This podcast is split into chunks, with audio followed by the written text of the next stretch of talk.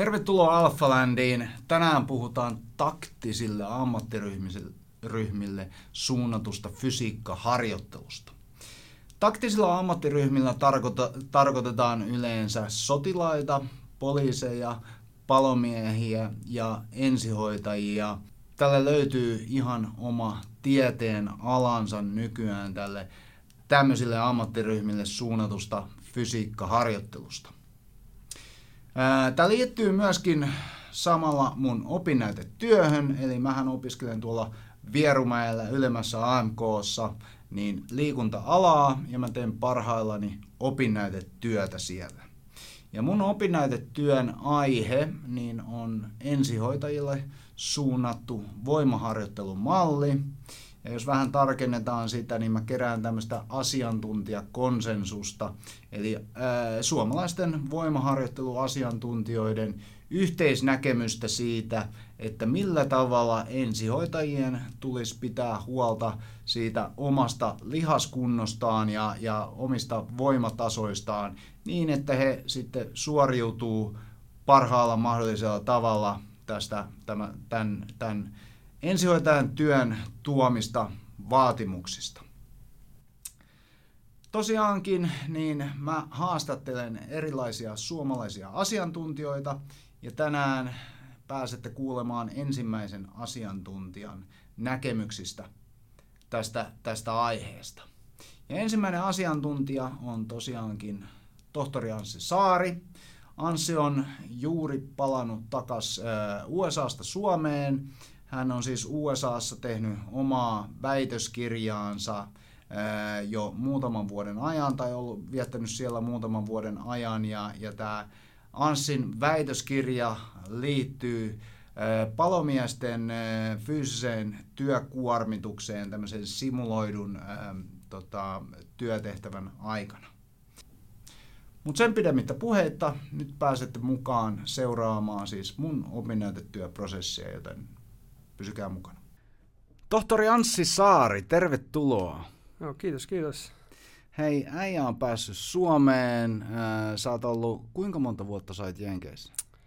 Joo, no mä olin tota, putkeen, mä olin yhdeksän vuotta. Yhdeksän vuotta? Joo, mä olin, mä olin vielä vaihdossa. Siitähän tämä homma on varmaan lähtenytkin, kun mä olin tota 2006-2007,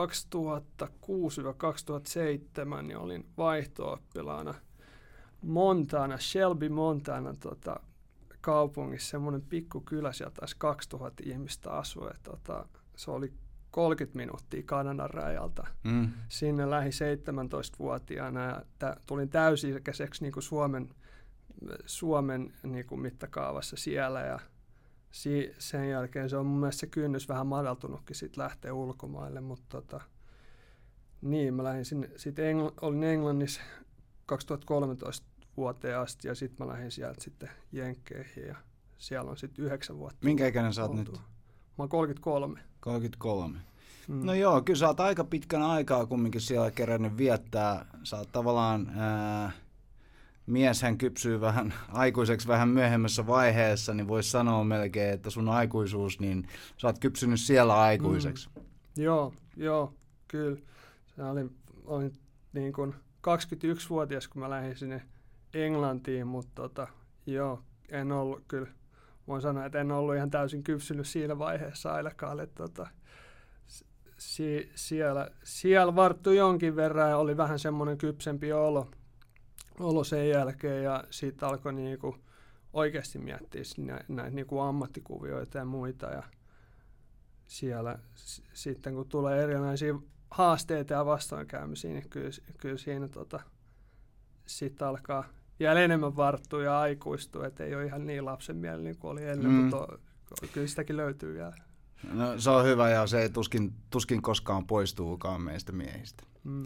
Tota, sä oot liikuntatieteiden tohtori ja sä oot opiskellut siis ulkomailla ja erikoistunut tämmöiseen taktiseen kunto- ja voimaharjoitteluun, niin mistä tämä tää innostus siihen lähti?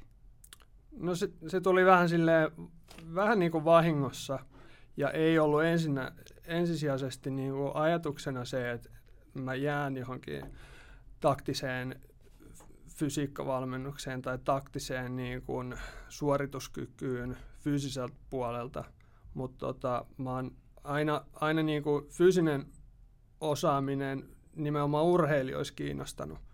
Ja tota, mä olin, mä valmistuin, tai no silloin kun mä lähdin sinne Jenkkeihin, niin ihan sen takia mä lähdin sinne, että tota, tiesin, että siellä on suuret markkinat urheilussa. Ja mm. niin suuret, että siellä pystyy ihan täyspäiväisesti tekemään hyvällä palkalla fysiikkavalmennusta. Ja sieltä ainakin saa niin kuin, hyvää koulutusta siihen, että alkuun mulla oli ihan tarkoitus, että mä lähden sinne Jenkkeihin ja suoritan maisterin tutkinnon, on ehkä duunissa siellä pari vuotta ja sitten kun on saanut sitä niin kuin kokemusta sieltä niin, kuin is, niin sanotusti isosta maailmasta, niin tota, sitten mä voin tulla tänne Suomeen ja sitten voi olla hyviä mahdollisuuksia tehdä ihan ammatiksi sitä hommaa.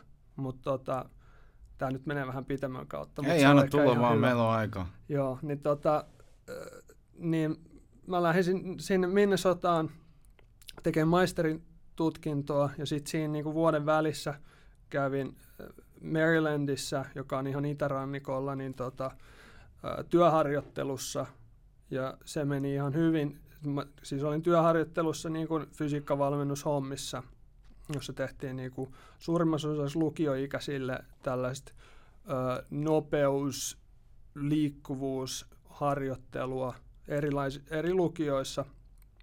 Tota, Jenkkifutitsjengit oli niin kuin suurimpia asiakkaita. Sitten tota, mä valmistuin, valmistuin sitten vuoden päästä – siellä, tota, sain sen maisterin tutkinnon ja siinä hankin vielä fysiikkavalmentajan erikois tällaiseen sertifikaatin mm. CSCS, Certified Strength and Conditioning Specialist. Niin, niin tota, sitten menin sinne Marylandiin samaan firmaan, menin tota, ihan täyspäiväiseen duuniin, duuniin tota, ja sitten, sitten mä olin siellä sen vuoden, mutta sitten kävi, mä tein sellaisen tutkimustyön siellä Minnesotassa ja sen aikana sitten tämä mun opinto sanoi, että sun kyllä kannattaisi ehkä mennä tekemään tohtorin tutkintoa. Niin se ei ollut edes ajatuksena ennen sitä, mutta sitten kun joku sanoo tollasta, niin mm. sitten se jää semmoinen kutina tietenkin takaraivoon, että ehkä mä voisinkin. Mitä sä veikkaat, että miksi se sanoi niin?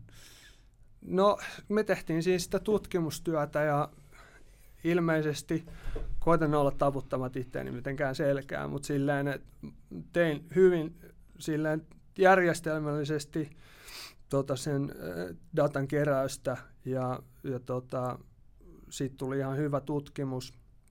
Ja tota, en tiedä vakuutuksi siitä vai, vai oliko se sitä mieltä, että jostain jonkun muun homman takia niin olin, pystyisin tekemään sen, niin se sanoi näin.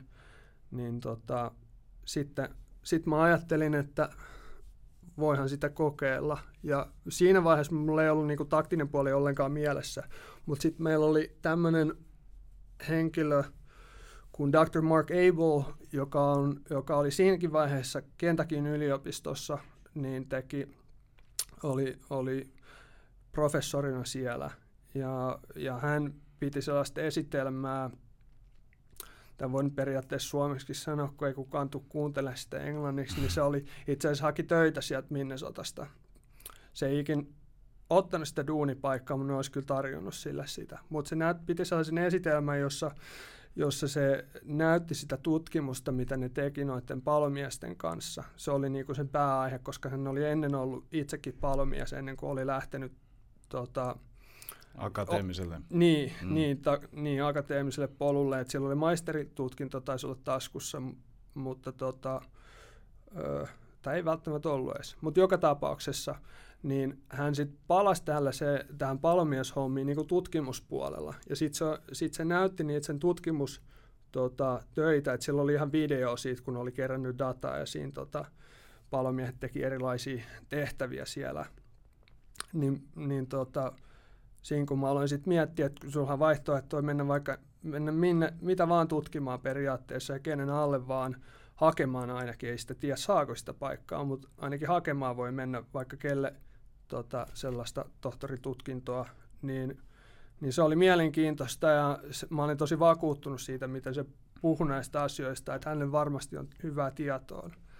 Niin, niin tota, mä ajattelin, että mä ainakin sen, sen alle koitan hakea hommiin siihen, tai tekee sitä tohtoritutkintoa, koska mä mietin, että no jos ei, jos ei pääse niinku suoraan urheilijoiden kanssa tekemään tutkimustyötä, niin siinä on ainakin sen verran samaa niinku siirtymätietoa, mm. että jos tekeekin mitä vaan tutkimusta niinku palomiesten suorituskykyyn liittyen, niin siitä, se tiedon voi soveltaa kyllä urheilijoihin kanssa. Joo, näin, näin, mä, näin mä itsekin ajattelen ja, ja ähm, selitetään nopeasti katsojille vielä tai kuulijoille, niin, niin, niin eli taktinen fysiikkaharjoittelu, niin sehän on oma tieteenalansa nykyään ja, ja tämä on aika tuore tieteenala, puhutaan jostain 2000-luvun alusta, kun on lähtenyt, lähetty tutkimaan vähän enemmän tätä Afganistanin so- sodan myötä. Onko mä oikeassa? Tämä on mulla ihan uutta tietoa, että tota, mä uskon. Näin, mä oon, ymmär, näin mä oon ymmärtänyt. Ihan niin kuin mä muistaisin, että NSCn sivuilla, eli National uh, Strength and Conditioning Associationin sivuilla siellä TISAC-osiossa, niin siellä puhutaan tästä historiasta. Voitte korjata, jos mä oon väärässä sitten, mutta Afganistanin sodan myötä ää, uh, niin tämä tarve taktisen fysiikkaharjoittelun ää, niin kuin tutkimustyölle on kasvanut. Mm. Ja siitä lähtien sitten on se tietysti tieteenala on, on, on tullut aina, aina ää, tunnetummaksi ja tunnetummaksi ja, ja näin ollen se on kasvanut tämmöiseksi ihan omanlaiseksi tieteen alaksi niin kuin fysiikkaharjoittelun alla. Mm. Joo, kyllä se on silti silti se on aika äh, tota, alkutekijöissä, niin kuin Jenkeissäkin, Juu, että siellä, se on erittäin äh, si, semmoinen, että tähän on tullut se niin kuin CSCS, on se sertifikaatti, mikä on y, ehkä tunnetuin, niin kuin siinä on, on myös, äh, mä en muista ihan tarkalleen, mikä se toinen organisaatio, mutta se on niinku Collegiate Strength and Conditioning Joo. Coach.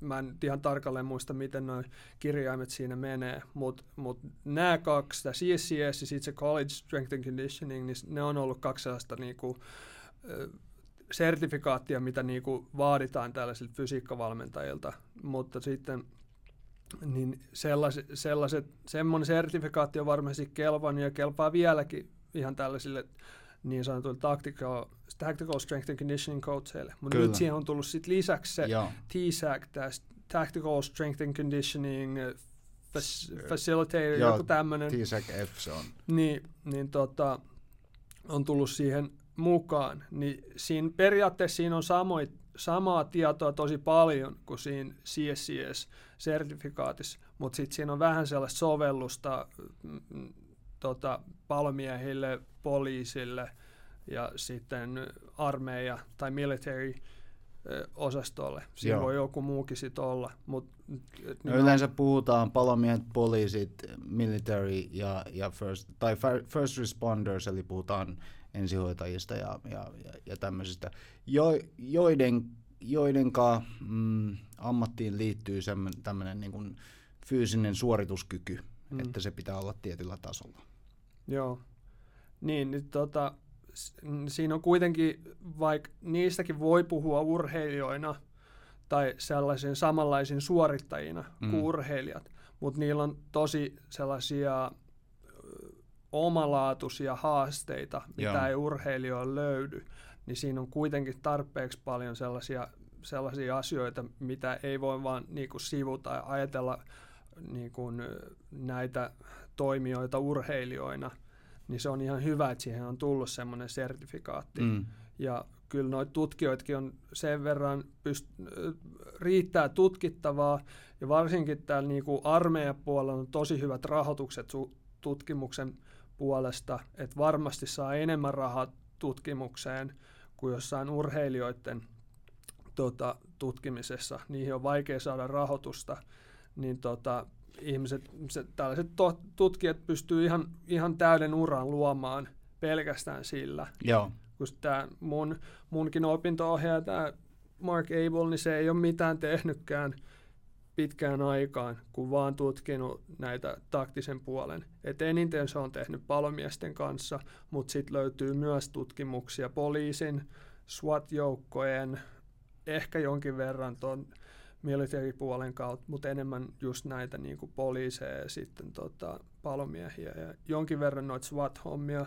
Mä en itse tiedä, mitä siellä on hirveästi tutkittu noiden poliiseja, niin kuin, miksi tätä nyt kutsuisi tätä puolta, niin kuin, mm. tätä, tätä poliisipuolta. Mutta law niin, enforcement. Niin, law enforcement, niin tota, ne on, niitä on tehty, mutta mä en niistä hirveästi siitä, niin kuin, niistä taustoista tiedä. Joo, mutta kyllä se niin menee, että aika samanlaisia äh, vaatimuksia näillä ammateilla on, että, että, että ei, ei tarvi olla, äh, ei tarvi olla, olla olympiatason urheilija pärjätäkseen niissä, niissä ammateissa, mutta sä et myöskään pärjää siellä sohvaperunana. Mm. Eli sulla pitää olla jonkinnäköinen liikunnallinen tausta ja sun pitää ylläpitää sitä omaa fyysistä kuntoa, jotta sä voit pärjätä niissä ammateissa.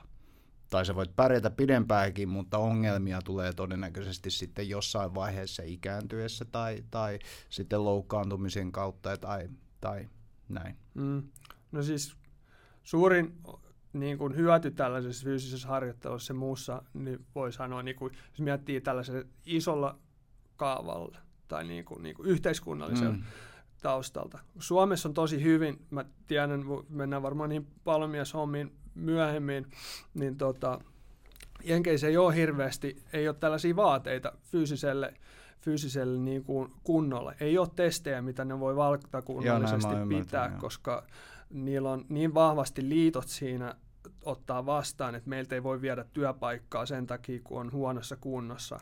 Joo, tämä on, tää on täysin niin kuin, käsittämätöntä, että siellä ajatellaan niin kuin, noin.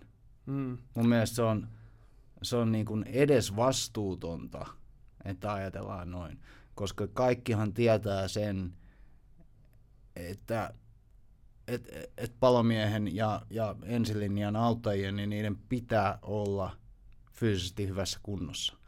Jos sä tilaat vaikka ambulanssin tuohon kotiovelle, niin sä vaadit, että sieltä tulee lääkäritason hoitoa ja sä vaadit, että sieltä tulee mm, niin kuin sellaisia ihmisiä, jotka jaksaa, jaksaa kantaa sut sieltä ulos, jos, jos sä et itse pysty kävelemään. Mm, ja siis to, tietenkin kukaan ei halua viedä palomieheltä pois sitä työpaikkaa, mutta siis se, ja, tai ensihoitajalta tai poliiseilta mm. tai muilta. Mutta kun se on tosi hyvin todettu jo, että kun puhuttiin näistä tällaisista erityistekijöistä, jotka kuormittaa esimerkiksi palomiehiä ja poliiseja paljon, että niillä on, työ, näillä on työajat on todella erikoisia, mm-hmm. hälytys voi tulla ihan milloin vaan, ne voi olla poliisit voi istua autossa tosi pitkään ja niille on mahdollisuudet välttämättä syödä maailman parasta ruokaa silloin, kun mm. ne on, Jenkeissä varsinkin siellä on just joku mäkki ja muut on auki silloin, kun ne on töissä, niin siihen on vaikea, vaikea vaikuttaa. Tai no, tietenkin ihmiset pystyy etukäteen miettimään mm. tällaisia ruokailujuttuja ja muuta, mutta sitten unirytmi on tosi huono, sitten niillä on paljon stressiä, tulee työn kautta, Kaikkiin noihin asioihin pystyy vaikuttaa hyvän liikunnan kautta ja mm. silloin, kun on hyvä fyysinen kunto. Niin, niin mihin siinä oikeasti pyritään, vaikka se sä puhuit siitä niin kuin sen kautta, että haluaa halu varmasti, että se, joka tulee sua pelastaa, on hyvässä kunnossa, että se varmasti pystyy. Mutta siinä myös pu- ajatellaan tätä, että pidetään niistä huolta, jotka pitää meistä huolta. Niin silloin, kun niillä on tällaisia vaateita, että ne on hyvässä pitää olla fyysisesti hyvässä kunnossa, niin sitten se lievittää myös noita muita stressitekijöitä, että semmoinen väsymys, joka voi aiheuttaa niin kuin esimerkiksi sydänkohtauksen, mm. niin tota, sulla on pienempi riski siihen.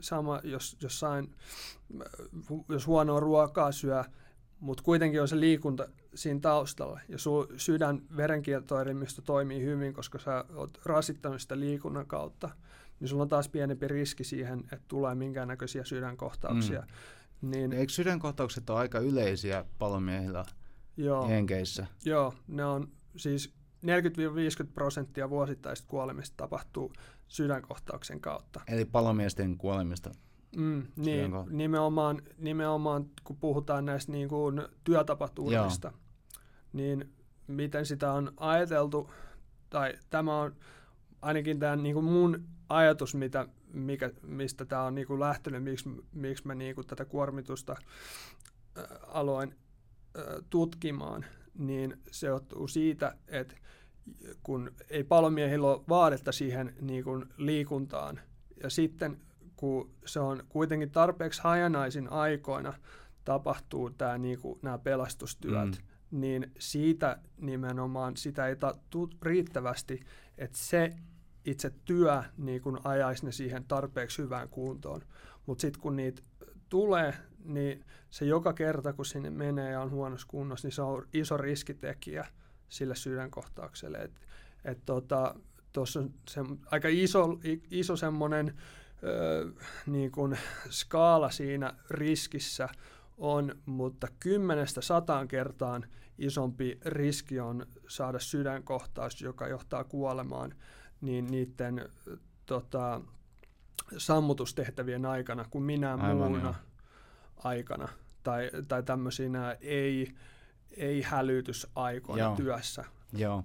Tämä, onkin, tämä on tosi, tosi mielenkiintoinen tämä, tämä tutkimus, minkä sä oot ää, tai mihin sä oot osallistunut ja, ja tai sä, sä oot sen kirjoittanut, eikö vaan? Joo. Joo. Eli ää, miten fyysinen harjoittelu vaikuttaa palomiesten, eli ää, sun tohtoriväitöskirja kertoo tai käsittelee sitä, että miten fyysinen harjoittelu vaikuttaa palomiesten sykekäyttäytymiseen työtehtävä, työtehtävä simulaatiossa – niin Tämä on tämmöinen äh, suomennos siitä. Mm. Ja, ja tota noin, niin, äh, mitkä oli ne, ne niin kuin, tai kerro siitä. Niin, no siis... Miten tämä, tämä tehtiin ja, ja, ja, ja mitkä ne löydökset siellä oli? Joo, no siis mistä tämä nyt lähti on nimenomaan siitä, että kun näitä sydänkohtauksia tapahtuu ja sitten myöskin kun miettii, vaikka ei välttämättä kuoliskaan johonkin, johonkin tota, työtapaturmaan, niin riskitekijät on suurimpia silloin, tai silloin tällaisia tapaturmia tapahtuu, kun on liian kuormittunut hetkellisesti tota, sen aikana. Ja palomiehillä, kun ne tekee, ja mielellään kuulen sunkin mielipiteitä tässä välissä, koska nämä on niin vähän sellaisia ajatuksia, mistä nämä on lähtenyt, niin tota, palomiehen sitä työtehtävää, niin sitä on vaikea muuttaa. Koska jos esimerkiksi sun pitää sieltä palavasta talosta hakea joku henkilö, niin sitä ei voi määrittää, kuinka painava se henkilö on. Mm. Et se joka tapauksessa pitää hakea. Ja nämä on niitä asioita, milloin se palomies nimenomaan kuormittuu, kun tulee tällaisia näitä, näitä tota, erittäin rankkoja tehtäviä siellä sammutustyössä. Niin niihin on vaikea vaikuttaa ja, mutta mihin sä voit vaikuttaa, niin on siihen fyysiseen kuntoon. Ja kun sä nostat sitä sun omaa kapasiteettia palomiehen fyysiseltä puolelta, niin se laskee näiden kaikkien välttämättömien tehtävien niin kuin sitä äh, relatiivista, niin, tä, tätä suhteellista kuormitusta. Niin tota, me, Avaan vähän, mitä sä tarkoitat suhteellisella kuormituksella. No ehkä se on helpoin miettiä silleen tällaisen ihan vain urheilusuorituksena, että jos sun pitää juosta esimerkiksi, mikä olisi hyvä joku vauhti, joku, mä mietin maileissa, niin kahdeksan mailia tunnissa juoksuvauhti, mikä on ihan suhteellisen, suhteellisen hyvä vauhti, mm. niin jos sä oot huonossa kunnossa, niin se tietenkin rasittaa paljon enemmän sua. Mm. Mutta jos sä oot hyvässä kunnossa, niin silloin se sun tämä, tämä suhteellinen rasitus sen juoksuvauhdin aikana on pienempi, koska mm. sä oot mm. nostanut sitä sun omaa kapasiteettia. Niin se, se sama idea mulla oli tässä, niin kuin tässä tutkimuksessa, että tehdään tällaisia simuloituja tota, palomiesten tehtäviä, joka oli niin kuin validoitu alku, aikaisemmissa tutkimuksissa, että ne oli niin kuin tällaisen paloharjoitusjohtajan tota, toimesta niin oli hyväksytty. Että nämä on sellaisia työtehtäviä, Jotka kuvastaa sitä, niin, sitä käytännön työtä. Niin, niin siinä ne teki ihan tällais, niin kuin oikeilla palomiesvehkeillä, jotka painaa sen joku 25 kiloa suurin piirtein, niin tota, mm, siinä on rappusen kävelyä, sitten sen jälkeen siinä tulee tämmöinen paineistettu letkun raahaus, miksi sitä sanotaan nyt teknisesti mm. suomeksi, ja sitten siinä on tota, tavaroiden kantamista, ja sitten siinä on semmoinen, se on Kaiser Sled, semmoinen, semmoinen niin kuin overrikkomissimulaatio, jos sä mietit vaikka jostain katolta pitää saada joku, joku tota, vaikka, vaikka ovi auki, niin mm. lekalla hakataan sellaista sellaista tota, tukkia, rautasta tukkia, joka on sellaisessa kiskoilla Joo. tietty määrä. Niin tota, ja sitten siinä oli pimeässä huoneessa ryömimistä, ja sitten siinä oli viimeisenä tehtävänä on semmoisen 85 kilon, kilosen mannekiinin raahamista. Eli tämmöisiä, en tiedä, olisit, lisäisitkö siihen jotain muuta No vielä? ei, ei, ei, ei mun mielestä mun mielestä noin, noin, noin nyanssit ei aina ole niin tärkeitä kuin se, että sä ymmärrät, että, että toi kuvastaisi niin kuin sitä, sitä tota, työtehtävää aika mm, hyvin. Mm. Eli, eli tommosia, aika harvoin tulee yksikään keikka, että sä joudut tekemään noita kaikkia mm. asioita, mutta ehkä toi olisi semmoinen worst case scenario, niin. missä sulla on niin kuin kaikki kerralla, ja mun mielestä se on, se on ehkä parempi testata sen myötä sen worst case scenarion, kun se, että sä testaisit sitä vaikka alemmalla rasitustasolla. Niin, on niitä ollut niitä tutkimuksia, jotka on, jos, jos on voinut semmoinen simulaatio kestää 20 tuntia ja siinä tehdään niinku mm. niin erilaisia tehtäviä. Mutta tuossa oli, niin kuin, mistä tämä oli tehty, niin ne oli alkuun tehnyt sillä, että se suoritettiin mahdollisimman nopeasti. Mutta sitten kun mä olin tehnyt toisen tutkimustyön, jossa oli tämmöinen Firefighter Combat Challenge, missä ne, missä ne niinku oikeasti skabaa siitä, että kuinka nopeasti ne saa suoritettua näitä tehtäviä, mm. niin siellä palomiehet juttelivat, että tosi, että joo, semmoinen tapa, t- tällaisia juttuja voi tapahtua, mutta sitten ne voi olla kaksi tuntiakin siellä niinku, siinä, niinku raivaustyössä sen jälkeen, joo. niin ei se homma loppu siihen. Ja nimenomaan tällaisissa, tällaisissa keisseissä voi hyvin tulla niitä kuolemantapahtumia. Ja se ei välttämättä tapahdu sen aikana edes, milloin se raivaustyö Aivan, tehdään, joo. vaan ne menee sitten, tota, pääsee takaisin sinne paloasemalle, ne on siellä pukkarissa ja sitten ne tuupertuu sinne. Mm. Mä en ihan täysin tätä fysiologista niin kun selitystä siihen välttämättä tiedä. Ehkä vähän spekuloin, että siinä voi tämä niin kun, siinä vaiheessa, kun tämä niin kun sympaattinen kanava Adre- laskee, laskee joo, ja joo, niin. Niin, niin siinä vaiheessa sitten tulee joku tämmöinen, joku esilaukastu, joku veritulppa mm. esimerkiksi, niin voi aiheuttaa tällaisen, ö, tällaisen sydänkohtauksen. Mä en lääk- tämmöinen kardiologi tai mm. sydänlääkäri on. No joo, mutta tuonne kategoriaan mä sen työntäisin. Mm. Ja, ja tota, varmasti jotain tuommoista. Mutta... Niin, niin, tota, niin se, kaikki tällaiset testit on ny, oli aikaisemmin tehty silleen, että oltiin vaan testattu sitä, että kuinka nopeasti sä saat tehtyä sen, se tehtyä sen äh, simulaation.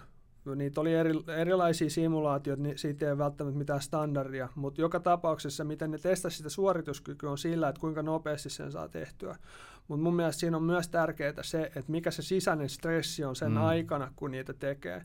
Niin mä standardoin sen nopeuden, mitä, miten nämä kaikki tehtävät suoritettiin. Ja sitten mä mittasin... Niin, että kaikki tekee sen samalla intensiteetillä. Niin, Joo. näin oli vähän tarkoitus. Siinä valitettavasti käy sillä, että siinä oli viisi henkilöä, jotka ei pysynyt siinä standardoidussa vauhdissa, niin me jouduttiin vähän niin kuin tällaista äh, tilasta, äh, statistiikkaa vähän mm huomioi, statistiikassa huomioimaan se, kun tosi, tosi vaikea ot, saada isoa otantaa. Mulla kesti vuoden verran suunnilleen, mä sain 21 tyyppiä. Joo, mä menisin just sanoa, läpi. että tuossa varmaan menee aikaa tehdä tuommoinen testi.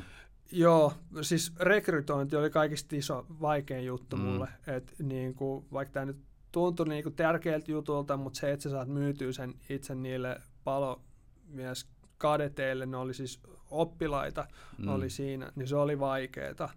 tota, että suunnilleen 20 prosenttia ehkä suostui mukaan yhdestä, yhdestä niin kuin tällaisesta ryhmästä, jota rekrytoitiin.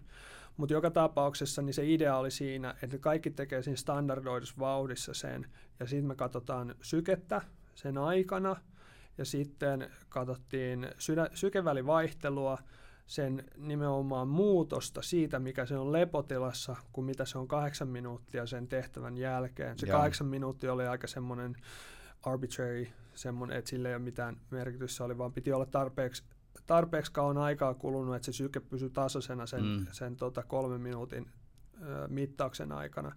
Ja sitten me myös mitattiin tämä niin kuin, saman tien tapahtuva minuutin mittainen sykkeen palautuminen.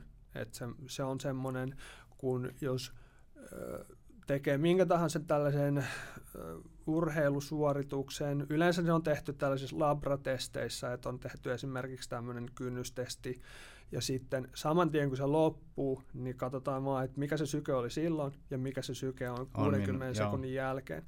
Niin se, se mittaa sitä parasympaattisen tota, hermoston palautumista periaatteessa, koska, siinä, koska sun syke, sykettähän ö, kontrolloi sympaattinen ja parasympaattinen puoli, niin se ensimmäinen minuutti, kun sun syke laskee, niin se johtuu siitä, kun sun parasympaattinen tämä tämä kontrolli palautuu. Se sympaattinen tapahtuu vähän jälkeenpäin, ehkä mitä se nyt olisi, joku minuutti, minuutti jälkeen, tai ehkä se sen 30 sekunnin jälkeen jo alkaa silleen pikkuhiljaa palautua, mutta se ensimmäinen minuutti niin on pelkästään, näin on ainakin todettu, mm. että se on pelkästään sitä parasympaattisesta puolta.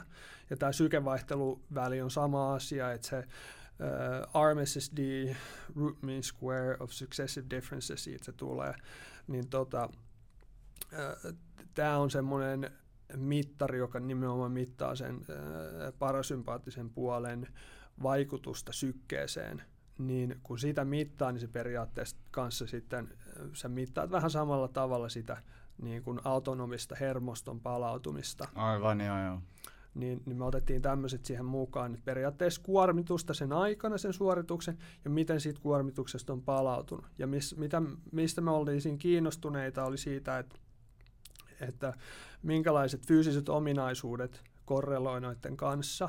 Ja sitten siinä oli myös semmoinen 10 viikon harjoitusjakso, niin me katsottiin, että mitä niille henkilöille tapahtuu sen harjoitusjakson jälkeen, että laskeeko se kuormitus. Kun meillä oli semmoinen, sen takia meillä oli tämmöinen aika spesifi tota, porukka siinä näitä, näitä tota, kadetteja, että ne ei ollut vielä palomiehiä tai palonaisia, mm. niin ei ollut, ei ollut vielä täyspäiväisessä työssä, mutta koska ne on siinä niin kun harjoittelussa, niin niillä voi fyysinen kunto, oletettiin, että se kasvaa. Ja kyllä se paranikin, koska siinä mitattiin just tällaisia fyysisiä ominaisuuksia, niin kuin leukaa, 1,5 maalin juoksu, punnerukset, lankkupito, leuat.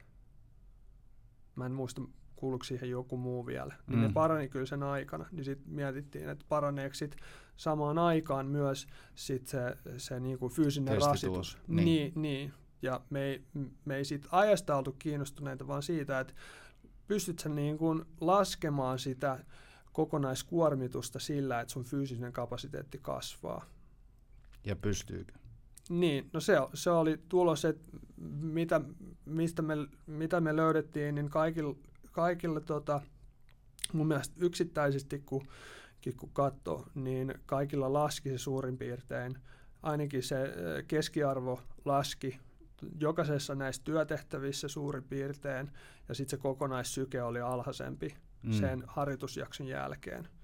Niin se oli, se oli merkittävää tietoa, koska tuollaista ei ollut aikaisemmin tehty. Et sitä on testattu, että joo, että suorituskyky, nopeus voi kasvaa harjoittelun jälkeen. Ja sitten on tällaisia ää, fyysisiä ominaisuuksia, niin kuin mm, maksimaalinen Voima, hapeuttokyky, voimatesti, niin ne paranee ää, mitä vahvempi ja ää, parempi kestävyyskunto on, niin yleensä suori, se auttaa siinä suoritusnopeudessa. Mutta mitä me löydettiin siinä, niin tota, siinä itse asiassa niin tässä oli semmoinen mielenkiintoinen juttu, että, että tota, se, se harjoittelu paran, laski sitä niin kuin stressiä sen aikana.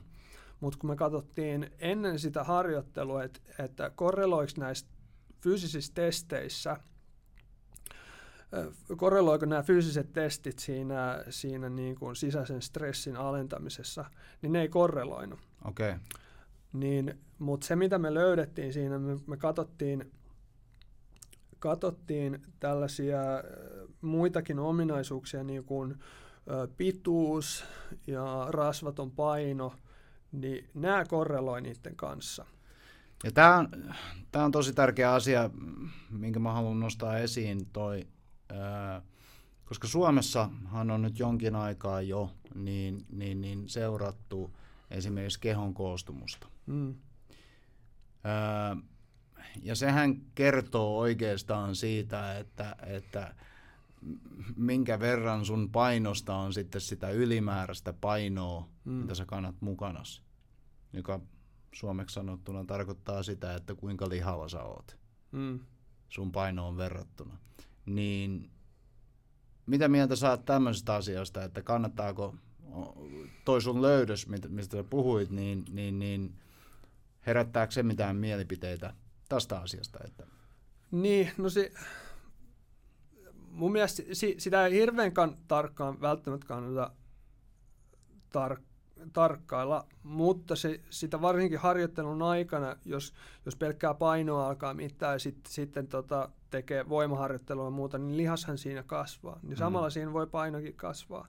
Niin, tai paino pysyy esimerkiksi samana. Mutta sitten jos sieltä alkaa se rasva esimerkiksi häviämään, niin sehän on hyvä asia. Niin. Ja varsinkin tällaisissa töissä, missä joutuu kantamaan asioita ja sä et pelkästään sitä omaa kehoas kanna, niin se on, se on niin kuin sanoin, niin siinä sellaiset asiat korreloivat, että jos oli paljon lihasmassaa niin, tai, tai tätä rasvatonta painoa, niin näillä oli, hei, näillä oli pienempi rasitus Joo. siinä itse tekemisessä.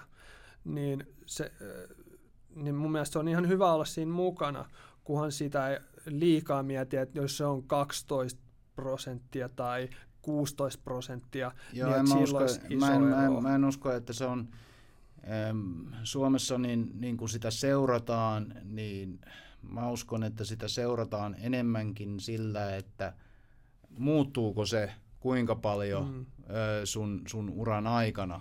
Esimerkiksi jos sä tuut 25-vuotiaana töihin ja, ja sulla on, on sanotaan 15 prosentin ö, rasvat ja sitten huomataankin, että 40 sulla on vaikka yhden, yli 25 prosentin rasvat, mm. niin sitä on tullut merkittävästi enemmän.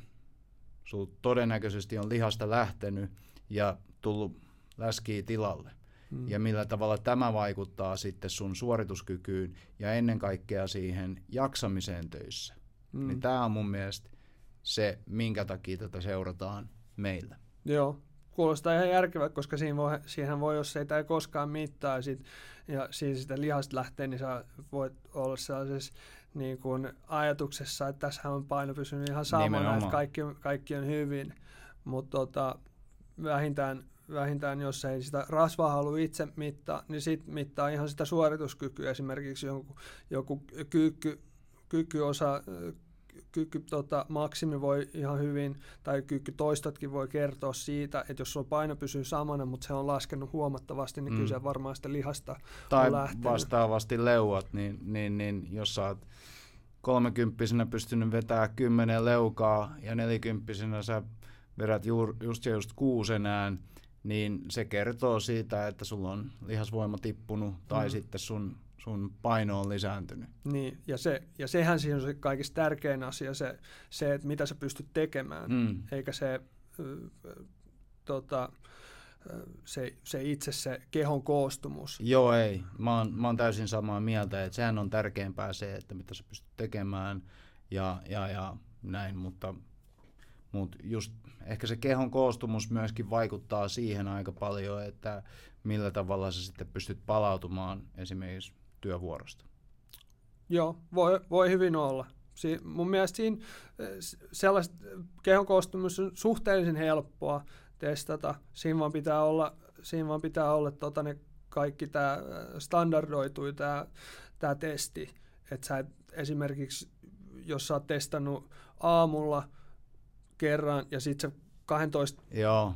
viikon jälkeen, niin se testaatkin illalla, illalla ja siinä on niin kerännyt pari eri. ruokaa Joo, tulla kyllä. siihen jo ja sulla on tota, nestetasapaino on erilainen, niin silloin varsinkin tällaisilla ö, elektronisilla tämä bioelectric impedance, niin, niin se on erittäin tota, herkkä tämmöisille Joo. jutuille. Joo, mä oon niin se vaan kans. pitää standardoida.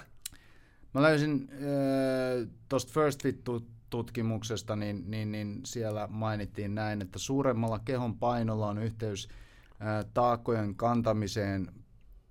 Paina, äh, painavimmilla henkilöillä taakan paino suhteessa kantajaan on pienempi. Mm.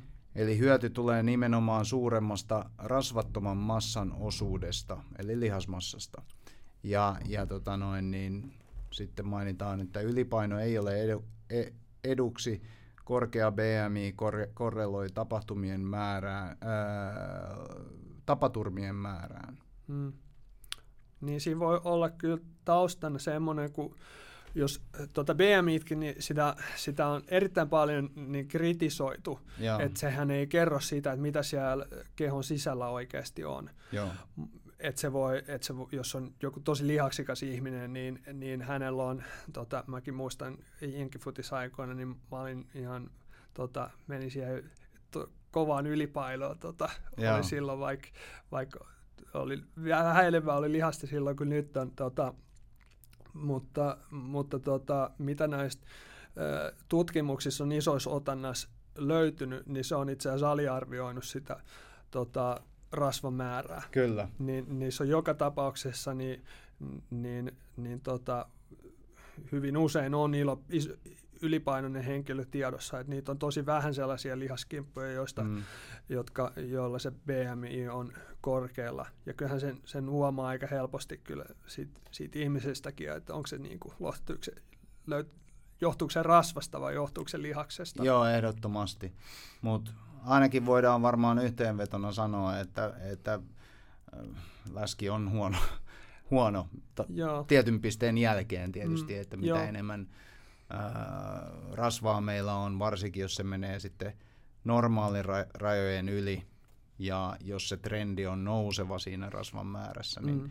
se ei ole ainakaan eduksi sitten palomiehen kannalta. Joo, siin, niin se, on, se on ihan tosi, että se on ainut, mist, mi- mihin äh, siinä kannattaa miettiä, on se, että niinku ei, ei lähde sitä, siihen rasvaan nimenomaan keskittyä siinä harjoittelussa, että et siinä, silloin kun alkaa lihasta tulemaan lisää ja alkaa muutenkin liikkumaan, niin kyllä se huono paino alkaa sieltä tippumaan joka tapauksessa. Että saa olla aika, aika ihmeellinen ruokavalio, että siinä niinku, ö, pysyy ne rasvat samassa. Joo, Ja siihen mä, mä voin palaa vähän sen, verran just, että se, mikä siinä oli se mielenkiintoinen löydös oli se, että nämä, kun nämä kaikki testit, mitä siinä tehtiin, niin oli periaatteessa kehon painolla. Ja näihin me ei pystytty vaikuttaa, niihin on tosi vaikea vaikuttaa. että periaatteessa me tullaan vähän niin kuin tekemään sitä tutkimusta. Mielellään mä olisin ottanut siihen joku niin kuin, ää, painoilla kyykyn esimerkiksi mukaan ja vähintään jonkun toisto, toistomaksimin siihen, mutta siinä oli kaikki tällaisia kehonpainohommia. Niin siellä oli pit, pitemmät tyypit ja sellaiset tyypit, joilla oli korkeampi tämmöinen rasvaton massa, niin niillä oli huonompi, huonommat tulokset näissä kehonpainotesteissä. Mutta sitten kun ne meni siihen oikeasti siihen testiin, missä Mm. testataan sitä niinku, äh, niin kuin spesifiä to- niin, Joo. osaamista, niin nämä toimi paremmin. Niin sen takia todennäköisesti, tai siinä voi olla syynä, että miksi me ei löydetty näistä, näistä niin kuin testeistä, ei tullut korrelaatiota sen itse suorituskyvyn tai sen rasituksen kanssa, oli, että vähän, ne vähän se niin kuin sulki pois. Mm, tota, se, se, että pitemmät tyypit, koska ne pitemmät tyypit pärjäs hyvin siinä testissä, siinä, siinä, oik- siinä toiminnallisessa testissä, mm. mutta sinne pärjäs huonosti niissä, niissä leuanvedoissa ja, ja lankkupidoissa ja siinä, äh, niissä juoksussa, sen takia, koska ne on vain isompia raameiltaan.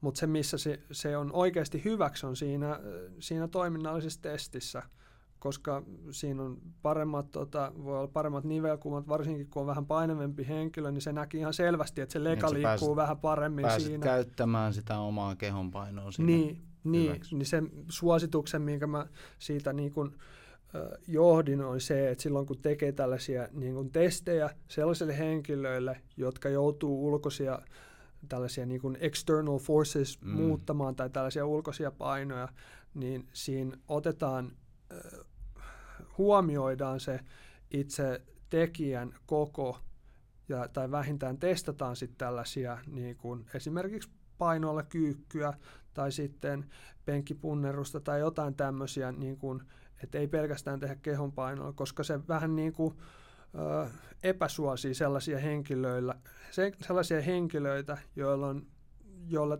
joilla on tällaisia ominaisuuksia, jotka on todettu olevan hyväksi mm. siinä ammatissa. Kyllä, joo. Öö, yksi, mistä monesti, tai monesti näin öö, me ajatellaan, että palomiehen työ olisi tosi raskasta, mutta harva, harva ymmärtää sen, että aika monessa paikkaa, varsinkin Suomessa, niin, niin, niin palomiehen työhön liittyy ensihoito, joka siis tarkoittaa sitä, että me ollaan osan aikaa työvuorosta tai osan aikaa kuukaudesta tai, tai, tai näin, niin ollaan ambulanssissa. Ja tämä on myöskin se aihe, tai tämä on mun tutkimuksen aihe, ja osittain saat myöskin tässä sen takia, koska mä pidän sua asiantuntijana niin, niin kuin ootkin, ja, ja, ja haluan kysyä sulta sitten siihen liittyviä asioita, koska nämä kumminkin menee aika käsi kädessä nämä ammatit. Ja mä oon myöskin huomannut sen, että se itse ensihoito voikin olla se rankempi osuus meidän ammatista verrattuna siihen palomiehen työhön. Eli palomiehen työssä niin siellä saattaa tulla tämmöisiä korkeita kuormituspiikkejä saattaa tulla, mutta niitä tulee aika harvoin. Kun sitten taas ensihoidossa niin niitä korkeita kuormituspiikkejä tulee use, useammin työvuoron aikana, on se sitten 12 tai 24-tuntinen työvuoro. Niin, ähm, ja tähän aiheeseen liittyen, niin Suomessa on ensimmäistä kertaa niin 2021, eli viime vuonna, niin julkaistu tämä First Fit-tutkimus, ja, ja, ja mun tutkimuksen aihe on oikeastaan sitten se, että minkälaista voimaharjoittelumallia me voitaisiin suositella ensihoitajille. Ja millä tavalla sitten me pystytään sitä kautta vaikuttamaan A, heidän, heidän tota, testituloksiin, fyysisen testin tuloksiin ja sitten myöskin siihen työssä jaksamiseen. Että, koska mun mielestä on tosi tärkeää se, että, että se työura voi olla pitkä, koska monessa – monessa tutkimuksessa tai, tai osassa tutkimuksissa on, on, on huomattu se, että, että syy siihen, että vaihdetaan alaa, niin on se työn kuormittavuus. Ja mua kiinnostaa nimenomaan se, että millä tavalla me sitten pystytään vähentämään tätä kuormitusta. Ja se tavallaan liittyy tai kulkee melkein käsikädessä myöskin tuon sun tutkimuksen aiheen kanssa. Mm. Niin äh, millä tavalla niin, niin, niin palomiehen ja ensihoitajan työ, niin se sisältää jo itsessään, ne työtehtävät sisältää paljon nostoja ja kantoja, niin, niin tarviiko sitä nyt sitten tehdä voimaharjoittelua? Niin, no se vähän riippuu siitä, kuinka paljon sitä tulee siinä työssä. Tota, miten, kun harjoittelussa tärkeä asia on se, että se on, se on niin kuin sen verran systemaattista, että sitä tapahtuu tarpeeksi usein, että kehitystä tapahtuu. Mitä näitä nyt minimisuosituksia mm. on, että se, olisi niin kuin kaksi kertaa viikossa äh, harjoittelisi lihasryhmää kerralla si- niistä niin kuin toistomääristä ja kokonaisvolyymista ja siitä niin kuin raskaudesta, niin siitä voi, siitä voi niin kuin väitellä. Olla montaa mieltä. Niin, niin mutta kuitenkin sitä pitää tapahtua viikoittain ja useamman kerran viikossa, että siitä oikeasti syntyy sit niin kuin adaptaatioita. Niin kuin urheilijat hän pystyy silleen, kun ne menee kesäleirille ja ennen, ennen kautta, niin, niin sitä kautta se kunto kasvaa myös. Tietenkin ne niin kuin nykyään, tietenkin kun on ammattimaistuttu paljon urheilussa, niin ne pitää itsensä sitä huolta niin kuin ihan ympäri, ympäri vuorokauden. Niin, mutta se kuitenkin sitten kasvaa siinä vaiheessa, kun alkaa harjoitukset ja joka päivä on siellä tekee niitä asioita, mitä tekee siinä ottelussakin, niin, niin silloinhan se kasvaa se, niin kuin se suorituskyky vastaavaan sitä, sitä, niin kuin, sitä tota, ä, lajin vaatimusta. Mutta sitten jos se on liian, liian tota, harvoin tapahtuu näitä niin kuin lajinomaisia ää, vaativia asioita fyysisesti, niin silloin sitä adaptaatiota ei tapahdu. Et osaatko veikata, että kuinka usein näitä nostoja tapahtuu ja kuinka, minkälaisissa määrissä me niinku puhutaan viikoittain? Ähm, no nostoista en osaa, osaa veikata, se tietysti vaihtelee äh, työvuoroittain, mutta kantamista tapahtuu kumminkin varmaan semmoinen, meillä on 12 tunnin ensihoitovuorot, niin mitäköhän mä veikkaisin sen 12 tunnin aikana saa ajat ehkä seitsemän keikkaa suurin piirtein keskimäärin ja, ja jokaisella keikallahan sun pitää kantaa kumminkin tavaraa. Eli sen verran mä täältä vilkasin laitoin, laskin vielä yhteen, että hoitolaukku niin painaa noin 12 kiloa ja tietokone painaa kilon. Eli toinen hoitaja niin kantaa hoitolaukun ja tietokoneen, eli 13 kiloa lisäkuormaa yhteensä. Ja sitten se, joka on kuskin paikalla, eli toimii tavallaan tämmöisenä apukätenä siinä niin, niin, niin, ää, ja tekee mittaustoimenpiteet, niin hänellä on defibrillaattori 13 kiloa ja hengityksen hoitolaukku noin 12 kiloa, eli, eli sillä on 25 kiloa lisäkuormaa joka keikalla. Mm. Plus sitten tietysti, jos me joudutaan ottaa paare, paareja tai tuoleja mukaan, niin ne painaa, painaa sitten omansa, niin ää, kyllä joka keikalle kumminkin joutuu kantamaan noin 20 kiloa, 15-20 kiloa lisäkuormaa mukanaan. Mm.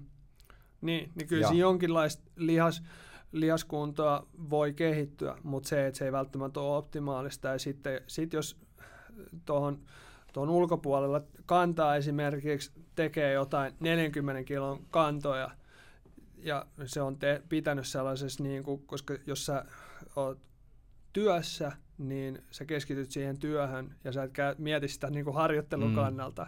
Mutta sitten sit jos näitä asioita tekee myös sen työn ulkopuolella, sun, niin kuin samoin liikemalleja pitää, ja ne tekee raskaamman, mutta sitten sellaisen, että siihen oikeasti keskittyy siihen niin kuin nostotekniikkaan ja kontrolloi sen, koska niin kuin, sehän harjoittelussa pitää pitää huolta itsestään, ettei siihen riko itteensä, Joo.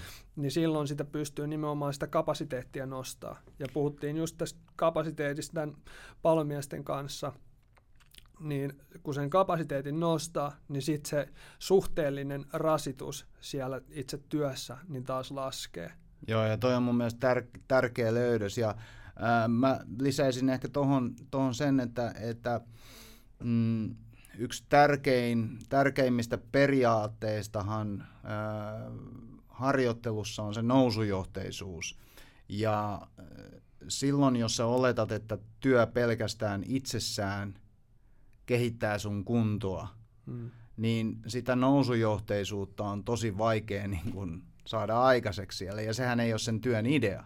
Hmm. Työn ideahan ei ole se, että sä joka kerta juokset ne rappuset vähän nopeammin ylös, mm. koska se saattaa syödä, syödä pois sitten siitä sun suorituskyvystä. Mutta sen sijaan sun pitäisi siellä harjoittelussa saada se nousujohteisuus aikaiseksi ja ehkä mä tätä kautta niin kuin sanoisin, että se voisi olla. Joo, no se kyllä, siis jossain vaiheessa niin kuin, kun sulla kuitenkin pysyy se kuormitus suhteellisen samanlaisena, mm. niin, se on, niin ainakin sitä, kyllä se, niin kuin varmasti siinä, jos ei ole koskaan harjoitellut, niin ei sitä kannata heti viedä siihen, että missä se, niin kuin, mikä se optimaalinen harjoittelu on. Niin siinä Joo, se no, nousujohtaisuus on varsinkin tärkeää, että sen silleen pikkuhiljaa alkaa nostamaan, koska niin kuin, vaikka näissä uh, urheilupuolen tutkimuksissa, niin uh, tästä acute to chronic ratios, niin siitä, siitä nyt on paljon ollutkin kritiikkiä, mutta se on kuitenkin totta, että silloin, jos lähtee, sanotaan, että vaikka joku loukkaantuu, ja se on kauan sivussa näistä harjoittelusta, ja sitten se menee saman tien takaisin mm. siihen äh, täyden kokoonpanon niin kuin harjoitteluun, niin silloin se loukkaantumisen riski on suuri, koska se ei ole vielä adaptoitunut siihen kuormitukseen, mikä silloin akuutisti tapahtuu. Mm. Niin silloin se nimenomaan pitää olla jo, nousujohteista se niin kuin, niin sanottu return to play yeah. tai siihen palaamiseen, niin silloin, silloin sitä pikkuhiljaa nostetaan sitä kuormaa, kunnes se on sitten sillä tasolla, että se pystyy siinä täydessä normaali ringissä harjoittelemaan. Niin mä sanoisin ainakin, että se siinä vaiheessa se nousujohteisuus on tärkeää, mutta tällaisille niin kuin, tavallisille ihmisille, jotta niin kuin, se, niin kuin, se kapasiteetti on riittävä jossain vaiheessa – niin se on ihan ok, että se ei välttämättä olekaan aina nousujohteista siinä vaiheessa, mutta, et, mutta se, että se on kuormittavampaa siinä harjoittelussa kuin mitä se on siinä työssä, niin edelleen siinä se nostaa Joo, se oma kapasiteetti. Toi, toi oli hyvä pointti just toi, että sä, sä ehkä muotoilit sen paremmin kuin mitä mä sen äsken sanoin, sanoin että, että se, on, se on tärkeää se, että se on kuormittavampaa kuin siinä itse työssä. Hmm. Mitä sä suosittelisit, että ensihoitajan tulisi, tai minkä verran sä suosittelisit, että ensihoitajan tulisi sitten tehdä, jos puhutaan voimaharjoittelusta nyt, ei, ei puhuta yleisesti fyysistä, fy, fyysistä harjoittelusta, koska siihen liittyy myöskin aerobinen harjoittelu, mutta jos puhutaan nimenomaan voimaharjoittelusta, niin, niin, niin minkä verran sitä tulisi tehdä? Niin, ne, mikä siinä nyt sitten olisi optimaalista, niin mä veikkaisin, että joku kolme kertaa kun tekee, tekee viikossa, niin se, se on ihan riittävällä tasolla se, että se semmoinen niin kuin hankittu tota, voimatasot niin pysyy ja saa pidettyä yllä. Voi olla, että kahdellakin jopa pärjää, mutta tota, se on tärkeää, että, että siihen liittyy just näitä liikkeitä ja lihasryhmiä, mitkä rasittuu siinä työssä. Niin että pitää, siinä pitää, mun on tärkeää, että miettii sitä, että milloin sitä rasitusta tapahtuu työssä ja mihin sen ajoittaa. Mutta sen ulkopuolella, esimerkiksi jos on paljon nostohommia, niin ja tietää, että voi olla tulossa jotain, niin niitä kovimpia maastavetoja, joita tekee siinä työssä, niin ne ei välttämättä kannata ajoittaa siihen saman tien mm. niin kuin lähelle sitä työtä. Et esimerkiksi jos on viikonloppuvapaa tai mikä on, niin sen sijoittaa siihen, siihen niin kuin sille ajalle, milloin siitä pystyy myös palautumaan. Ja silloin tekee siitä niin kuin sellaisen kovemman harjoittelun. Mutta yllättävän vähällä sitä pystyy sitä kapasiteettia nostamaankin jo. Et niin kuin jo jollain parilla kerrallakin viikossa, kun tekee sellaiset oikeat liikkeet ja tekee siitä riittävän kuormittavaa, niin silläkin voi jo pärjätä. Mutta sitten, että jos sitä koittaa niin kuin optimoida, niin, niin siinä voi olla kovempikin rasitus tar- tarpeellinen. Mutta tota, varmaan lihasryhmälle kaksi kertaa viikossakin riittää, mutta se, että haluatko ne kaikki lihasryhmät tehdä sen yhden harjoituksen aikana, niin se on sitten toinen kysymys. Niin, ja sitten se, että ehkä enemmänkin niin kuin, äh, mieluummin kun tähtäisi johonkin optimaaliseen heti, niin ymmärtää, että, että että kaikki optimaalinen on, on ikään kuin semmoista, se on semmoisessa haarukassa, että sulla on minimimäärä kehittävää, vaikka voimaharjoittelu, voimaharjoittelun volyymiä, ja sitten sulla on maksimimäärä volyymiä, mistä sä pystyt palautumaan, mm. niin se mikä sopii just sulle, niin se on jossain siinä välissä. Mm. Mutta ainakin tämmöinen microdosing-konsepti on mun mielestä tosi kiinnostavaa ja, ja, ja mun mielestä järkeenkäyvää nimenomaan tämmöisen taktisen puolen voimaharjoittelun kannalta on se, että, että semmoinen tutkimus kuin Iverson, että mä en tiedä, onko se tuttu sulle, niin ne, ne, ne tutki nimenomaan tätä minimimäärää kehittävää voimaharjoittelua ja, ja, ja siinä tuli esiin, että, että jopa neljällä sarjalla viikossa lihasryhmää kohti tai, tai ää, liikemallia kohden, niin sä pystyt ylläpitämään sun voimatasoja. Se ei välttämättä ole vielä kehittävää, se voi olla kehittävää, mutta sä pystyt ainakin ylläpitämään, ylläpitää sitä. Ja neljä sarjaa, niin lämmittelyineen, niin se vie alle, alle puoli tuntia. Mm. Niin et sillä tavalla, että jos sä pystyt näitä edes saamaan sinne ripoteltuun viikkoon, niin jo, jo, jo sillä pystyy pääsemään pitkälle. Mm. Tiedätkö, oliko se neljä sarjaa, niin oliko se yhteen harjoitukseen sijoitettu vai oliko siinä useampi harjoitus? No mun mielestä oli met- meta-analyysi, että et noi äh, kerännyt niin kuin suuresta määrästä tutkimuksia, niin jonkun tämmöisen sitten otannan ja tehnyt, tehnyt siitä tämmöisen. Niin. Ja, niin. Ja. Olisiko siinä, se, että se oli niin kuin yhteensä viikossa, että se ei ollut silleen neljä sarjaa per harjoitus? Ei, okay. yhteensä viikossa. No joo. Joo, en, en ole nähnyt tuota, tuollaista meta-analyysiä. Yleensä siinä on ollut se optimi, mikä on sarja, mikä on just löydetty, niin, niin on voinut olla just neljä sarjaa per, per Mutta huomioi se, että et, et, nyt sä puhut optimista, mä niin, puhun minimistä. Niin, nimenomaan. Eli, eli tämä on se niin kun mun käsittääkseni se ero, ero siinä. Ja sitten se, että ehkä myöskin se suuri takeaway se, että et, et myöskin hyvin pienellä määrällä harjoittelua sä voit pärjätä, mm. jos sä vaan teet sen riittävän rasittavalla Joo. tasolla. Joo, se on mun mielestä ihan hyvä just miettiä tällaisia niin kuin, jotka ei hae sitä niin kuin parasta urheilusuoritusta. Mm. Et sinne salille ei tarvitse välttämättä mennä kahdeksi tunniksi tai ei tarvitse olla tuntiikaan. Et mullakin nykyään, kun niin kuin urheiluura on takana, niin puolessa tunnissa on tehty hyvin, hyvin tota, ihan koko kehon harjoituksen. Yleensä mä nyt oon laittanut sille, että ylä- tai alavartalon. Niin mm. puolesta tunnissa mä saan tosi paljon tehtyä, kunhan siinä ei vasta pidä pausseja hirveästi ja pysyy ihan hyvässä kunnossa. Niin tota, kun vaan miettii sellaiset oikeat liikkeet siihen, että yleensä ne ei ole mitään hauiskääntöjä, vaan mm. että ne on niinku ihan sellaisia moninivelliikkeitä. Mm. Niin... Tästä päästäänkin seuraavaan asiaan, että mitkä ne olisi ne liikkeet, mitä sä suosittelisit sitten ensihoitajalle, jos niin. puhutaan voimaharjoittelusta. Niin, no siis moninivelliikkeitä kannattaa tehdä, varsinkin kun siellä on nostoja, nostoja ja jalat, jalkoja, jaloilla on paljon rasitusta – niin niitä miettii. Ja sitten keskivartalo on myös tärkeää, varsinkin kun siihen tulee nostoja ja sitten ei, sit ei aina välttämättä ole optimiasennossa, koska siinä voi, nyt, nyt mä vähän spekuloin, että mi, mi, mistä se, esimerkiksi jos johonkin ojaan tapahtunut joku kolari, jos sieltä pitää hakea ihminen, niin mm. siinä se alusta välttämättä ole ihan tasainen.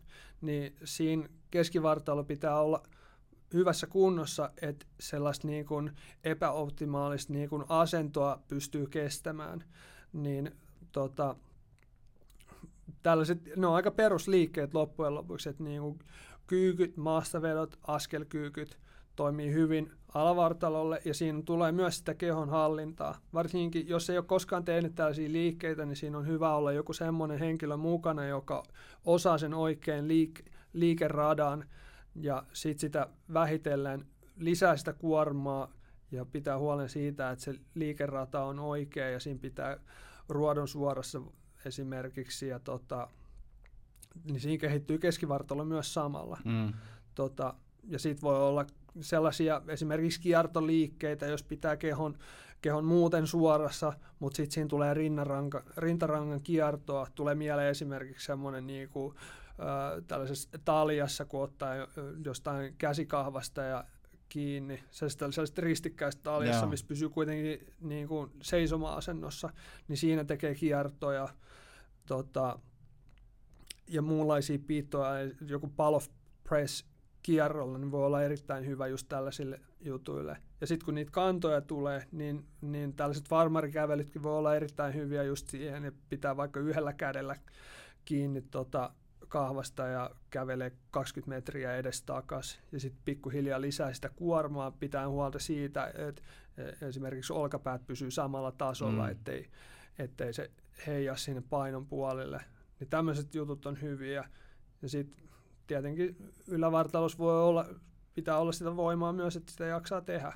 Mutta varsinkin, jos näitä, mitä mä olettaisin, että mistä näitä suurimpia loukkaantumisia tapahtuu, niin ei välttämättä ole ylävartalos, vaan enemmän siellä jossain selän puolella ja, ja siitä kun lähtee alaspäin polviin ja nilkkoihin, niin, niin voimaharjoittelu varmasti pystyy lisää sitä tai niin kuin madaltaa sitä riskiä tällaisille ylirasitus- tai muuten kuormittuviin liittyviin tota, loukkaantumisiin. Kyllä, joo joo, toi oli tärkeä huomio toi, toi keskivartalo, koska keskivartalon lihakset, niin se, että, että ne, ne, et sä osaat ylipäätänsä käyttää niitä ja ajattelet edes niiden käyttämistä tiettyjen nostojen aikana, niin se on mun mielestä tärkeää, tärkeää oivaltaa. Tota, itse tykkään just tämmöisestä liikemalliajattelusta, eli, eli, eli se, että kun puhutaan yleisvoimasta, niin, niin, niin siellä pitäisi olla työntäviä liikkeitä jonkun verran, siellä pitäisi olla vetäviä liikkeitä, jos puhutaan yläkeholla nyt ensiksi, niin ylä, yläkehon työntäviä liikkeitä ja yläkehon vetäviä liikkeitä, ja sitten jaloille, niin siellä pitäisi olla, olla vähän enemmän tuommoista polvenkoukistusmallia, eli kyykkäävää mallia, ja sitten lantiosarana mallia, eli, eli maastavetomallia, niin mun mielestä tämä antaa aika hyvän semmoisen frameworking sille, että mitä kaikkea siellä pitäisi olla. Se, että mitä liikkeitä siellä sitten itse harjoitusohjelman sisällä on tai millä toteutetaan nämä liikemallit, niin se on, se on, se on sitten, sitä pystyy soveltamaan monella eri tavalla, mutta just, just noin kannot on, on myöskin tärkeää se, että siellä osaa kantaa ja, mm. ja, ja, ja tietää, että koska se, se, että sä osaat kantaa ja osaat pitää tavallaan itse tiukkana siinä, kannossa, niin se on, se on myöskin tärkeää. Niin, kun mä mietin just sitä, että kun jos mietitään tällaista niin keskivartalon harjoittelua, niin mm. niin siinä tulee helposti mieleen just jotka tällaiset istumanousut Joo. ja tämmöiset, missä se niin kuin lantio, tämä selkäranka jotenkin Eli koukistuu.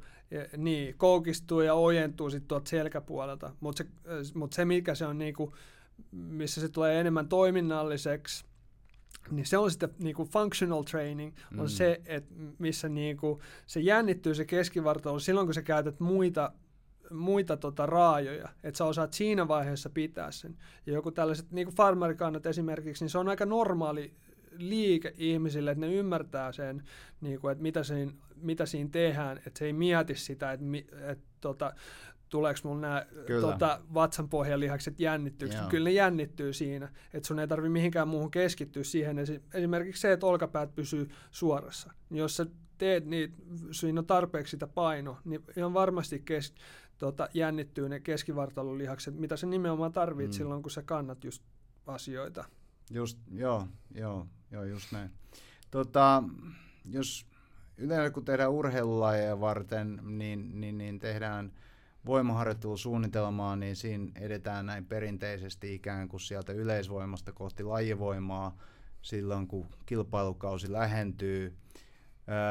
Ja tämähän sopii tosi hyvin urheilulajeihin, mutta sitten kun on kyseessä, kyseessä ammatti, missä tavallaan päivittäin voi tarvita tätä suorituskykyä, niin, niin, niin millä tavalla sä lähestyisit tätä sitä itse harjoitusohjelmaa suunniteltaessa? suunniteltaessa? Mm. Niin, no se, se vähän riippuu, että missä, missä kohtaa se henkilö on niin kuin siinä harjoittelussa. Sitten jos ei koskaan harjoitellut, niin tota, siinä voi tehdä päällekkäinkin voi, voi tehdä niin kuin sellaisia asioita, jotka on sitten niin kuin tällaisessa kehittyneemmällä ihmisellä, mm. niin, tai ei sano kehittyneellä ihmisellä, mutta... Fyysisesti vä- kehittyneemmällä. Niin, niin, tai enemmän harjoitelleilla henkilöillä, niin ne on ristiriidassa. Esimerkiksi niin kuin tämä voimaharjoittelu ja sitten, ja sitten äh, kestävyysharjoittelu. Niin siinä ei, sitä ei, sellaisen henkilön, joka ei ole harjoitellut, niin ei tarvitse pelätä sitä, että jotenkin että se syö tosi paljon mm. sitä voimaharjoittelua. Niin niitä voi tehdä e-, enemmän silleen samaan aikaan. Mutta tota, et periaatteessa jos ja miettii... Ta, mitä sä tarkoitat silloin, jonkinnäköistä kiertoharjoittelua tai jonkinnäköistä tämmöistä meta, metabolic conditioning tyylistä. Niin, niin, no siis sä voit tehdä, no siinä on eri vaihtoehto. Sä voit mm. esimerkiksi ihan tälleen yksinkertaisesti, että jos sä menet salille ja sulla on vaikka tunti aikaa, niin sä voit tehdä siinä hölkkäharjoittelun sen jälkeen tai sitä ennen sitä voimaharjoittelua ja sitten mennä tekemään sitä. Jos vaan, jos vaan niinku tuntuu siltä, että ei, että ei ole liian kuormittava harjoitus, niin siitä ei ole haittaa. Tai sitten voi ihan tuollaisia niinku kuntopiirejä tehdä, tai niin sanottu, ehkä nyt ny, Suomessa ajatellaan kuntopiireistä sellaisia, että niin on vaan niinku tällaisia Joo. kehonpainoliikkeitä, mutta sellaisia kuntopiirejä, missä on niinku, äh, ihan painot mukana, niin voi tehdä sellaisia kierroilla, että on kyykky ja punnerus ja leuanveto esimerkiksi, tai kyykky ja penkki ja leuanveto siinä niin kuin tehdään mukana. Niin siinä varmasti sellaisen, joka ei harjoitellut hirveästi,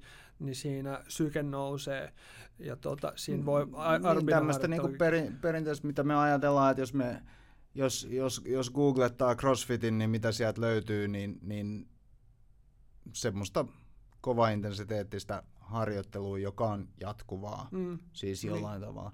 Mun mielestä tämäkin on semmoinen keskustelu, missä, missä monesti äh, ihmisillä karkaa se punainen lanka, esimerkiksi se, että onko se optimaalista harjoittelua. Mutta sehän ei ole se, mitä me haetaan nyt, mm.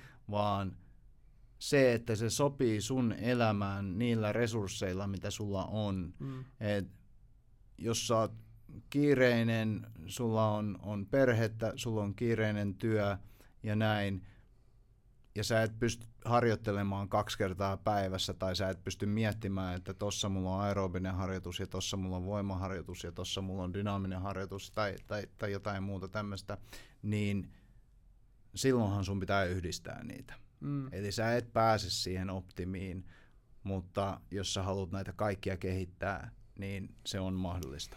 Niin, voi ihan hyvin tehdä. Ja sitten jos, sit jos on enemmän kehittynyt ja sitten kiinnostaa oikeasti nostaa sitä kapasiteettia, silloin varmaan se kiinnostaa niin kuin muitakin asioita varten kuin pelkästään sitä työtä mm. varten.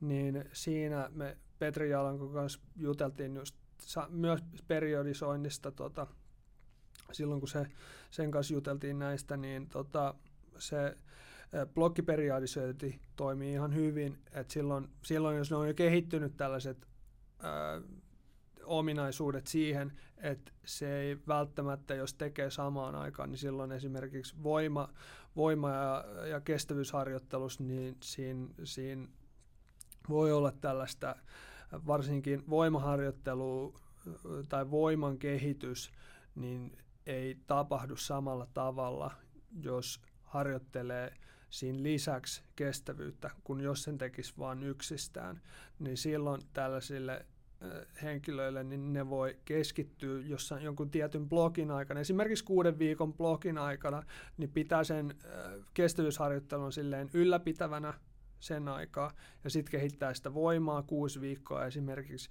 ja siitä siirtyy enemmän siihen kestävyysharjoitteluun, Joo. ja pitää niin kuin ylläpitävänä sen ö, voimaharjoittelun. että jos se nyt käytännöllisesti miettii, niin esimerkiksi jos ö, voimaharjoittelus on niin kuin kolme kertaa viikossa, pitää sitä niin kuin, ö, kehittävän jakson aikana, ja sitten on vaikka kerran viikossa tämmöinen kovempi kestävyysharjoittelu tai kaksi kertaa viikossa. Ja sitten ne miettii vähän sitä ajoitusta, niin se voi olla optimimpi ja sitten kun ta menee siihen kestävyysjaksolle, niin sitten se voi olla vaikka neljä kertaa sitä kestävyysharjoittelua ja pelkästään kaksi kertaa sitä voimaharjoittelua niin sitä pystyy jaksottaa vähän enemmän. Mutta tota... joo, joo, toi on tosi hyvä pointti, että, että tota, kaikki ihan ominaisuuksia pystyy samanaikaisesti kehittämään, mutta ei välttämättä optimaalisesti. Mm, niin, mutta tota, siinä, siihen vaiheeseen, jos on, jos on jo mennyt, niin on varmaan ihan hyvällä kantilla tota, nämä, nämä tota, fyysiset ominaisuudet. Et sitten siinä vaiheessa ei välttämättä tarvitse enää huolesti, olla huolestunut siitä, että, että pärjäänkö mä siinä työssä fyysisesti. Joo, toi on ihan totta. Näetkö sä, että esimerkiksi kun puhutaan tästä First Fit-testisuosituksesta, äh, niin, niin eh, näet sä, että siihen kannattaa jollain tavalla harjoitella vai riittääkö se, että sä pidät itses yleisesti hyvässä kunnossa ympäri vuoden ja, ja, ja testi, testi tavallaan näyttää sen, mikä, mitä se näyttää. Se, sehän kertoo siitä, että oot sä paremmassa kunnossa vi, tänä vuonna kuin mitä sä olit viime vuonna. Niin. Tota, muistatko vähän, mitä siinä oli niitä kaikkia Muistutan, testejä? mullahan on se täällä takana jo auki. Öö, siihen, li, öö, siihen kuuluu vyötärön ympärysmittaus, niskahartiaseudun liikkuvuus, eteenkurotus istuen, dynaaminen tasapainotesti, öö, polkupyöräergonometritesti, käden puristusvoima, etulankku ja kahvakuula kyykky. Tämä on siis se, mikä on testi suositus. Pintapuolisesti kun mä katoin, niin siinä, on, niin siinä oli sellaisia testejä, joilla niin semmoinen yleiskunto näkyy var, varmasti. Että sellaiset ihmiset, jotka on harjoitellut, niin ne ei tule pärjää siinä testissä kovin mm. hyvin. Sellaiset ihmiset, jotka on harjoitellut, niin ne varmaan tulee saamaan ihan hyviä tuloksia silleen, että, että tota, jos siinä on, mä en tiedä mitä rajapyykkejä siinä nyt on niille suorituksille, että siitä pääsee läpi.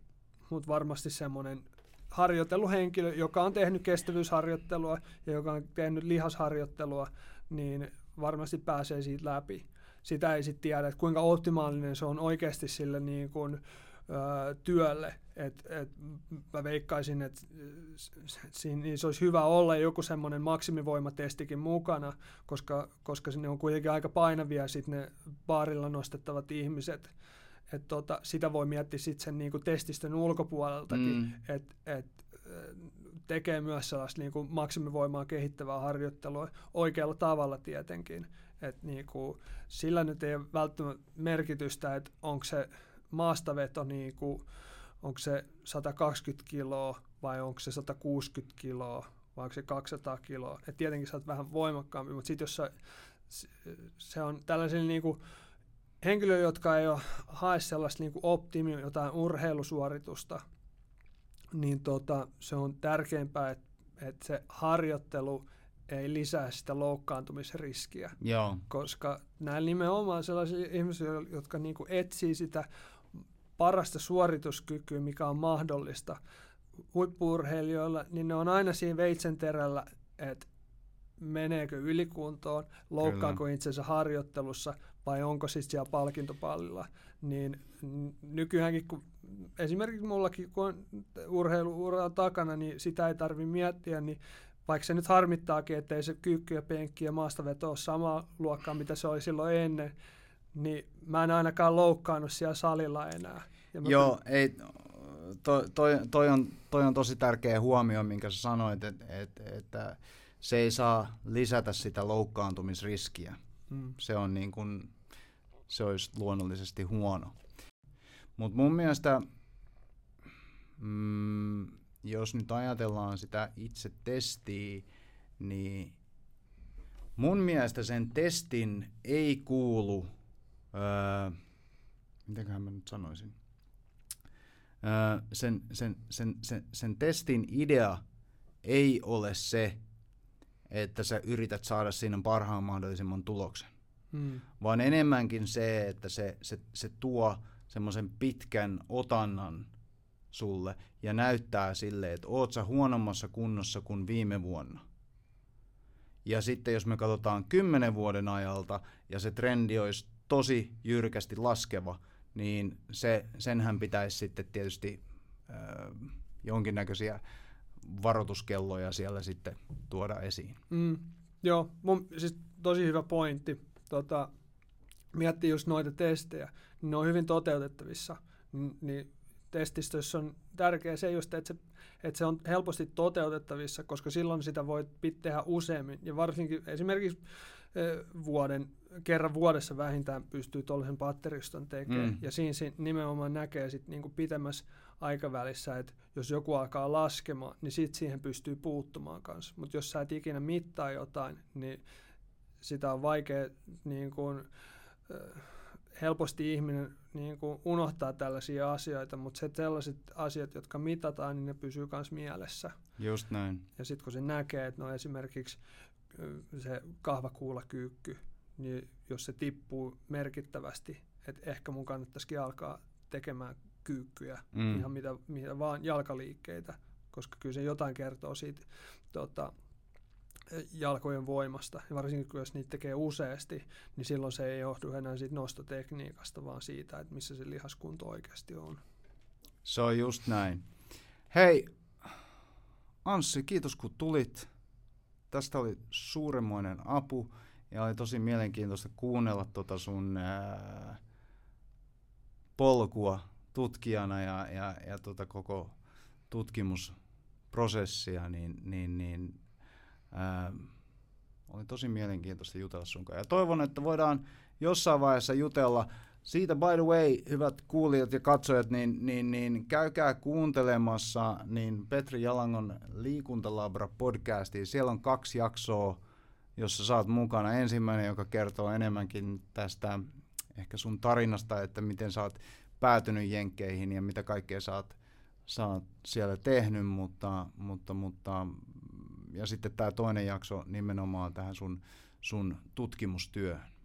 Joo, tohtori. toivottavasti kerkee tulee, kun me kerittiin purkittaa aika samoihin aikoihin. Tota. Joo, mä itse asiassa juttelin, juttelin tota noin, niin Petrin kanssa ja koitetaan ajoittaa nämä silleen, että ne tulisi samaan aikaan ulos, niin, niin, niin, niin ne tukee sitten toinen toisiaan. Joo, sanoin, kutsuit mua asiantuntijaksi, mutta vaan, mulla on vaan suuri mielenkiinto ollut tällaisiin juttuihin, varsinkin tutkimuksen kannalta, mutta, mutta mä en todellakaan näe itseäni sellaisen, joka tietää kaikesta kaiken. Mielipiteet multa löytyy varmaan enemmän kuin tietoa, tota, että et jos jollain, jollain löytyy myös mielipiteitä, varsinkin erilaisia mielipiteitä, niin mielellään kuuntelen sitä, koska to, tosi helposti tässä niin kun, jää omiin niin kuin, tällaisiin ajatuksiin ja sitten sit joku asia voi unohtua mm. kokonaan, niin sitten se puuttuu sellaisesta niin kuin kokonaisvaltaisemmasta ajatusmallista, niin koko mm. aika pitää lisää löytää palasia siihen. Mutta niin toi on tosi tärkeä mun mielestä, että on tuommoinen nöyrä suhtautumistapa, koska äh, jos sä oot tosi lukkiutunut siihen sun, sun omaan asiantuntijuuteen, niin silloinhan sä et koskaan pysty oppimaan uutta, niin mun mielestä se on, se on tosi hyvä semmoinen lähestymistapa. Joo, ja Joo. ylipäätänsä elämässä. Niin, kyllä. Aivan oikein.